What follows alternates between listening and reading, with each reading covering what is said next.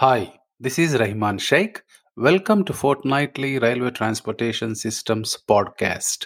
I am the host and railway systems specialist working in this industry for 24 years and counting. This podcast is primarily focused on railway experts who have vast amount of experience and contributed greatly to this amazing industry. This is not a technical seminar but focuses on feel good stories, individual journeys, their success and failures, motivating younger generation to kickstart their career in railways and creating a sense of pride for the railway people who devoted their lives on the most environment friendly public transportation.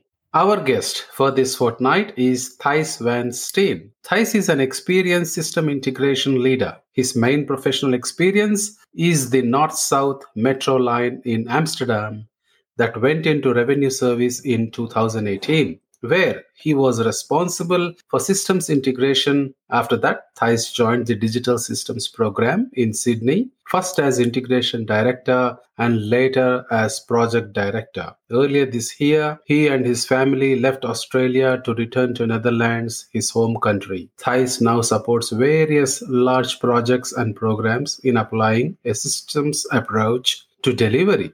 Having been part of projects that have struggled significantly because of lack of integration, his personal mission now is to help major programs improve their performance by placing systems thinking at the core of their strategy. Thijs has degrees in law and in business administration. In Australia, you would find Thijs the paddling around in his fishing kayak in the Sydney harbour before or after work Having just moved back to the northern hemisphere, it will be interesting to see what kind of hobby would replace such a thing. Welcome to Railway Transportation Systems, Thijs.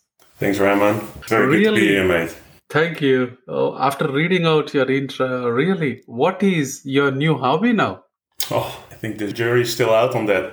Uh, my first hobby uh, coming back to the Netherlands, of course, together with my wife, is making sure our kids are settled back in you know, in school and friends and sports and, and all that. And, uh, you know, that takes a, lot of time, but it's a very important thing to do. And uh, I think uh, by now, after a couple of months, probably good to start looking around for that new hobby. It won't be fishing, that's for sure. It's way too cold. yeah. Agreed. So, my first generic question can you share with us your professional story, especially railways? Yeah, for sure. Uh, so I didn't grow up uh, near railways. I grew up on a farm, and there was not a train uh, inside for a long, long way. I think I uh, studied law. That was basically because I couldn't find anything else that I would, you know, specifically like, and then and either law or business are a good you know general alternative uh, you know it gives you a lot of options so i did that. And then in the end of the law school i took procurement law and construction law as a, a specialization if you, if you will. And that brought me into the building industry. And I think it was by chance that uh, some of the first projects I did in procurement uh, involved railways. So that was when I remember was the first uh, performance-based maintenance contracts in the Netherlands for heavy rail. And then I think after a while, after a couple of years being uh, in legal consultancy and procurement, I got involved with the North South Line doing the competitive dialogue for uh, one of the bigger contracts. And that basically got me deep into a railway system first in project management and then later in integration uh, management, uh, understanding all the uh, the different uh, intricacies of, of rail. And uh, that got me hooked a little bit. So uh, probably that, that brought me into in the rail business. I would say I think from all the people I've listened to so far in your podcast, Rahman, I'm probably the least rail fanatic, if you will. You know, so I'm not a, I'm not hooked. I, I don't have a mother railway on my attic yet. No, anyways, you have brought a lot of value to the industry. I'm very grateful that you are in this industry. You got such a diverse experience and very different educational background. Reading through your intro, you did law. How does someone with a law degree ending up and managing railway projects? I think, yeah, probably because uh, a law degree, you'll see a lot of uh, uh, people with a law degree, for instance, in, in politics, because I think a law degree gives you a, a nice and wide view on, let's say, society and how things work. Because a lot of things, you know, are regulated by law or by contracts or by agreements between different organizations. And it, I think, uh, what I find being in projects and, and especially rail projects, they are, say, dominated, but there, there, are a lot of engineers. They call them big engineering projects. You know? And I think it's very good to make sure that in, in an organization you have diverse views on running organizations and projects. So I feel that, you know, with my different background, I can add that different view and, and value together with uh, people with a more engineering focus. I do agree with that. A very different thinking. Probably that's the reason you bring creative strategies. You know, I saw your LinkedIn profile. It reads driving an integrated approach to complex project delivery. So, what makes railway projects complex? Oh, that's, um, I could probably talk about that all day long, longer than you'll have uh, for the podcast, that's for sure. Uh, first of all, n- not all of them are complex, I would say, but the, what makes them complex is probably when you have various systems and technologies that have to work together. That's an obvious one. Uh, I think the uh, the main complexity comes from the amount of stakeholders that are involved and that have an interest in the outcome of the project. And I think like a railway will cut right through public space. You know, they, they go through various properties of individuals, of other organizations, and of course they're funded by public money. So that means that they have a heavy impact on society and are influenced public opinion and politics. So that creates like a dynamics that you know, uh, in project world uh, is is a challenge to manage, especially when your projects take a, a couple of years, and that's hard to uh, to manage toward a project. I think uh, maybe uh, in complexity, when we talk about complexity, I often compare that with a jigsaw puzzle. So, like a, a complicated jigsaw puzzle is a, a big puzzle of the ocean, for instance. So, uh, a lot of blue pieces that you have to put together, and that's complicated. Complex part comes when uh, it's not really clear or it's under debate what the actual outcome of the puzzle should look like. And that while you're puzzling, like the corner pieces start drifting. So the puzzle is changing while you're making it. And that, that makes the complexity. So it's wow, more the organizational part and uh, you know what people agree or not agree with each other to make it complex, and not so much the technology. Okay, what an answer. So actually, when a generic thinking goes off, so we think that it's the ambiguity, uncertainty, and the unpredictability which surrounds around us. But uh, so you explain what makes projects complex. So thinking on it, what do you think? What's the mitigation? How do you manage that complexity? I think um, maybe staying in that jigsaw puzzle metaphor. I think uh, for leaders managing complexity, I think an important thing is the ability to show people the big picture in a way that they can understand it. So, you know, the, the, the box of the jigsaw puzzle, uh, if you will. And that requires, I think, two things. Effective communication, being able to, you know, simplify uh, complex uh, topics in, in, in, short, preferably visual messaging. But it's also, and that's the, the systems part, being able to understand the big picture. So looking at uh, projects from a systems perspective. And so what happens in, in big projects, and you know this sounds simple, of course, but uh, the bigger projects get, there's a tendency to lose sight of that big picture, and that I think that has to do with, of course, you know, the heavy pressures on the short term. You know, uh, you have to meet milestones and uh, contract claims, and there is uh, imminent issues you have to manage and risks. So it's hard for leaders to look ahead. You simply don't have the time uh, uh, sometimes. It's also, you know, because projects get broken down into smaller parts. And if you're a program of works, they get broken down to separate projects. So having communication across those parts and between those projects, especially when they're, for instance, located in separate uh, buildings, that is also a reason why the big picture get lost. And the many disciplines and, and sometimes uh, cultures involved in projects it's people just speak different languages, both like actual different languages, but also like an engineer talking to a finance uh, guy or a legal guy. They they have a hard time understanding them, even if both of them speak perfect English, right? So they just have a different view of the world. So being able to paint the big picture in the context of what it is actually that you're trying to achieve. So what are the, the benefits and the outcomes of this project? What, what should they be? Also to your stakeholders and what are the principles involved in delivering this project. So what are the things that we hold true no matter what? If you're able to articulate those and get them agreed to by your key stakeholders within your project and being able to, you know, report your progress, uh, explain your, your difficulties in the context of those principles and those benefits. I think uh, if you're able to do that as a leader, then you stand a good chance of uh, you know keeping the, the, the ship on course uh, and, and managing that complexity. Wow, you have actually defined on something about shared goal. You also touched roles and responsibilities. I think that's a really a productive discussion. So we touched about staff, about engineers and various roles. But when it comes to leaders, what are those most important attributes of successful railway delivery leaders today? I think uh, uh, that effective communication, you know, as I just uh, said, I think that's an important one, maybe the most important one. Um, but another one, and that's a little bit of a bugbear of mine, it is the the ability, but also the willingness to learn. So what I'm always astounded about, not just in railway projects, how little effort is taken in learning lessons from previous projects, either in the same industry or the industries.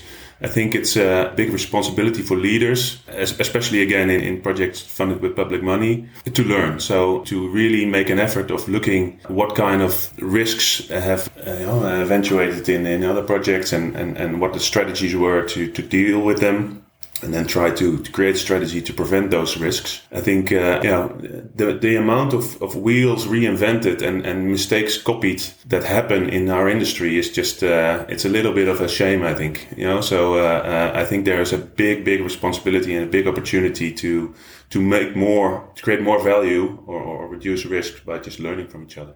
I think, uh, actually, uh, um, Rahman, when you look at like mega projects, like let's say Sydney Metro or something, or WestConnex, NorthConnex, those kinds of projects, over a billion, let's say, I think they should have a chief learning officer in the board that makes an absolute point out of ensuring that, uh, especially you know the pitfalls that uh, other projects you know uh, fell into, that they are avoided in uh, projects that are being planned or executed at the moment. Because uh, you know you, you can't really leave that up to other disciplines because, as I said, most of the time people are just too busy uh, uh, uh, learning lessons. Agree. What an answer. So you touched lessons learned and highlighted the importance of learning. But what I see is because we deliver projects and we keep doing the same thing, not adopting what you just highlighted. And for all these, we need a change to bring in the way we deliver the projects but what I see is what new habit do you think we need to develop so that we can adopt this easily? Yeah, what I said, I think about the chief learning officer is not really a habit, it's just a structural mitigation. But often what we did in the um, digital systems program, because I think that the really strong point about that program is that the customer benefits, but also the project principles are very clear and they get communicated like actively and a lot. So when we would have like a, a, big challenge or a big issue, we would discuss them not only time, cost, money, risk, but also in the context of the principles. So, you know, what, what do the project principles say and uh, what kind of direction do they point us in?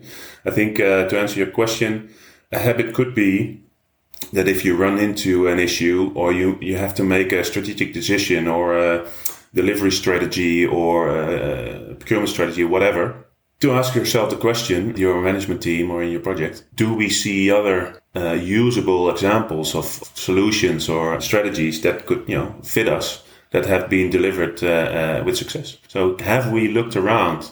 Have we got an inspiration or just direct answers from other projects uh, around the globe? Because, you know, as you have probably uh, would have, uh, you know, experienced yourself, especially uh, since COVID, the world is not a big place anymore. It's just you know, you're. I'm uh, I'm in the Netherlands. You're in Australia, and we're just having it seven o'clock in the morning. In the morning for me, that's no issue, mate.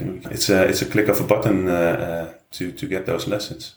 And what I do see is that every time that you reach out to anyone in, in a project, they are always very, very keen to, you know, to be involved and to, to share their experiences. It's without any exception. It's always the case. Brilliant. Amazing. I agree with you.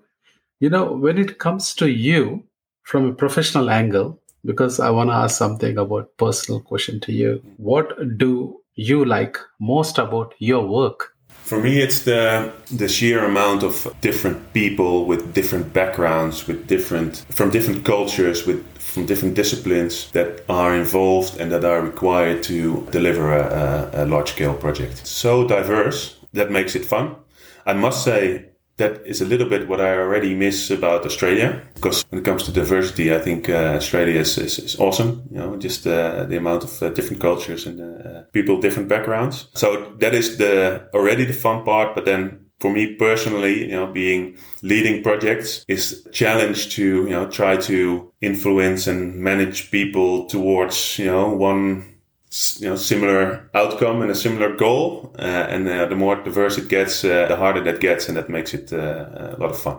Can you give an example? Yeah i think uh, an example i use often because it was uh, it was fun. It was in in amsterdam at the north south line. So we had an issue with the stopping accuracy of the cbtc system or at least that's that's what the operator thought that was an issue with the system. Uh, the system supplier was Alstom, you know, so already a different culture, French uh, and, and, Dutch culture. They disagreed. They said it's a driver uh, error. So, you know, the, the, the, driver doesn't stop accurately enough. And that became a, a, tricky issue because it also, you know, it eroded the confidence in the system a little bit and we were far into integration testing. So it was one of the bigger issues. And the more we discussed it, the more people, you know, got entrenched in their own position. And someone came up with a, a, very good idea. Turned out to be a very good idea. They said, okay, let's make some kind of a contest, you know, and let's uh, challenge those drivers a little bit. We create the, the, let's say, the driver of the week contest.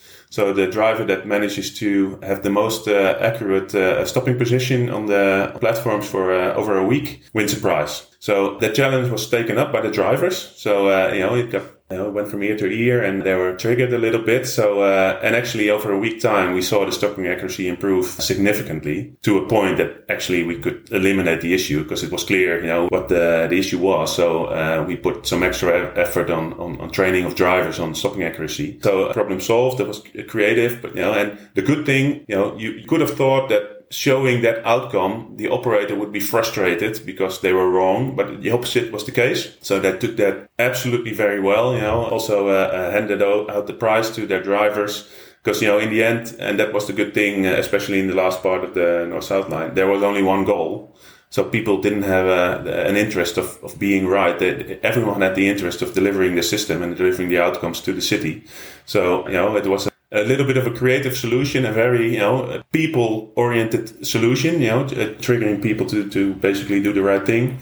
And that was the one that we look back on and said, oh, that was it was so simple, but it was so such a, a, beautiful solution. Could have turned out that we tried to look for an engineering solution and made a modification to the system or whatever, and spent uh, millions of dollars and, and, delayed two months. But you know, in the end, it was just a simple uh, personal intervention. Interesting story. Very good lots to take in. And as we speaking on leaders and projects, let's keep doing this. It's really interesting. What do you think are the most dangerous traits in a poor leader? That's an interesting question because you know normally the question is what is that, what are the important traits in a good leader? So uh, let me let me think. I think it has to do with feedback. So I think a dangerous trait is for a leader to not ask or not listen to or not recognizing feedback uh, that you get because it's very hard for people. It depends a little bit on the culture that you're in, but it's, it's generally hard for people to give feedback to their leaders, to their boss, if you will. So if they do it at all, if they give you that feedback, which is, you know, important to get, but uh, if they do, they'll probably sugarcoat it a little bit or they'll hide it a little bit in subliminal uh, uh messaging. So I think it is important for a leader to create a context and an environment that, you know, giving feedback to each other and uh, also to yourself. Create that environment is, is critical. But also you need to develop a good radar to recognize feedback when it's given to you. So dangerous trait is to just ignore that or, or not having the, that radar. So that, you know, when, when your team or when your environment is trying to tell you something that, you know, it gets lost uh, on you. 100% agree with your suggestions or advice. Feedback is such a critical thing. So being a leader yourself, what sort of a leader would your team say you are? I think if you ask uh, in Australia, they'll say I'm a crazy Dutchie. So, uh, but I think uh, charismatic and energetic, and I think a little bit opportunistic as well. So, yeah, you said before, you know, you have some creative strategies. I think that's the case, and uh, you know, I have the tendency to say uh, push through a little bit. You know, uh, I, I remember that uh, um, it was a good example. So in the when I, I did the tender for the digital systems program because I came over not you know as part of transport uh, for New South Wales, but part of one of the bids for the systems integrator. it was very clear the message from transport in that bid was because you know digital systems is a European train control system, so lots of people came over from Europe, and the message was, "We don't tell you what to do; you tell us what to do because you're the expert." So after a while, I moved to transport. Lost that bit and ended up on the transport uh, side as the integration director. And uh, someone told me because you know we struggled a bit uh, at some at one point. Um, remember that uh, transport said we don't tell you what to do, you tell us what to do because you're the experts. I say yeah, I remember that. Looks like they changed their mind, you know, because uh, the integration strategy, as as you know, I think digital systems has a has a very strong integration strategy. Uh, at some point, that was under debate a little bit. But then, you know, my answer to that person was, let's change their minds back then, you know, because in the end, that is what they asked us to do. So when things get tough, they expect us to follow through and not to, you know, follow their leads. Because, you know, in the end, we do need to tell them what to do. Because, you know, uh, when it comes to the European trend, you know, there are lessons that we bring that, you know, have to be learned. So, uh, uh, I would think as well. Yep, I agree. I have seen you working. Uh, I definitely agree with persistence and being charismatic. So there are lots more questions I really need to ask you, but looking into the time, uh, what we could do is let's do a quick rapid round. So my first question is, what's your favorite quote? I think it's a quote from Roosevelt, but you're never sure about quotes, but I think it's Roosevelt. He said, "Complaining about a problem without offering a solution is called whining." Wow. Please share an experience in which you presented to a group. I remember that uh, uh the first time I came to Australia, uh, that was in the in the process of that that bit I was talking about. I flew over, landed at six in the morning from Europe, so I was a little bit groggy and dizzy from a jet lag, and then went straight into a full day of workshops. So I was super nervous, you know, new country, and I was very tired. And so I remember I went into quickly into the hotel to you know, drop my bags and grab a cab to an office. And I ran into the revolving door. Like I smashed into it because it went the other way than I expected. Because, uh, you know, everything is uh, upside down in Australia or Europe, depends on where you are. So I took the wrong and I just smashed into the door. And I went in front of a big group right away. So thrown in the deep. And there were a couple of Aussies that uh, I'm still friends with uh, at the moment. Uh, met there for the first time. And they said, how are you going? I said, well, I'm a bit nervous and my nose hurts. And I said, what, why? He said, yes, yes, you smashed into the door. It goes the wrong way. And that was like perfect icebreaker. And then, you know, there was a big laugh. And then, you know, there were all people in suits uh, in that room. But then I found out, you know, that you can put an Aussie into a suit. But if the joke is good, you know, the ice is broken, then you'll have a fun time. Agreed, agreed. Share a time when you dealt calmly and effectively with a high stress situation. I'll stay in that example because we had to present to transport uh, and all day long. And my feedback afterwards was first a uh, little Aussie quote I put in my black book was uh, cool as a cucumber. So, you know, I had to uh, lead a workshop there and that was, you know, designed to be stressful because it was one uh, part of the tender, right? So they threw all sorts of stuff at you, you know, uh, and see how the team deal with that. And especially, you know, leader was targeted, especially, of course. And again, I saw uh, there was a, a, colleague of mine that is a, a, very, very experienced program leader, like super experienced. And he just, he was so jet lagged. He, he told me, you have to take over, mate, because you know, I'm, I'm just, I'm failing. So it was a very stressful uh, environment. It was very fun. But, you know, uh, after, uh, you know, I amazed myself a little bit, uh, stay afloat and keep calm. And then afterwards, it was actually Bill Palazzi that told me, you know, uh, cool, cool as a cucumber. So, that was a good one. So before I let you go, my last question What's your advice to the newcomers into this industry? First advice is uh, you picked well, you know, because uh, the railway is a very, very good industry. It's not only good because you know it's it's future proof and you know uh, you provide a public service in a sustainable way so that's very important of course especially nowadays but i do feel that that the railway is an actual family right? So uh, it is very good to see, you know, uh, how tightly knit that community is. Now, your your podcast is a good example. Uh, you know, Thank you. you don't really see a lot of these things. At, at least I haven't seen a lot of these things in other industries. Another advice is so the railway is special, but it's not unique. Railway likes to think they're special often, you know, and that's just how we do it in railways kind of thing. But again, you know, look around as well. Look, for instance, to process industry, you know, because there's lots to learn. There's lots to learn about, you know, when it comes to an integrated pro- big projects. I think uh, a railway has to learn from other industries because we're not unique. A project is a project. There are a couple of elements that make it specific for rail, but that's the minority. Biggest chunks of project delivery are the same in every industry. So learn uh, is would be my uh, my advice. Thank you. Thanks for your advice, Thijs. Uh, I have to say, I thoroughly enjoyed discussing with you and learned a lot about project deliveries and leadership from bottom of my heart. Thanks for joining this podcast. Thanks for your time, Thijs. Same here, uh, Raymond, and, and a big compliments uh, to you and your podcast. I really enjoy listening to it.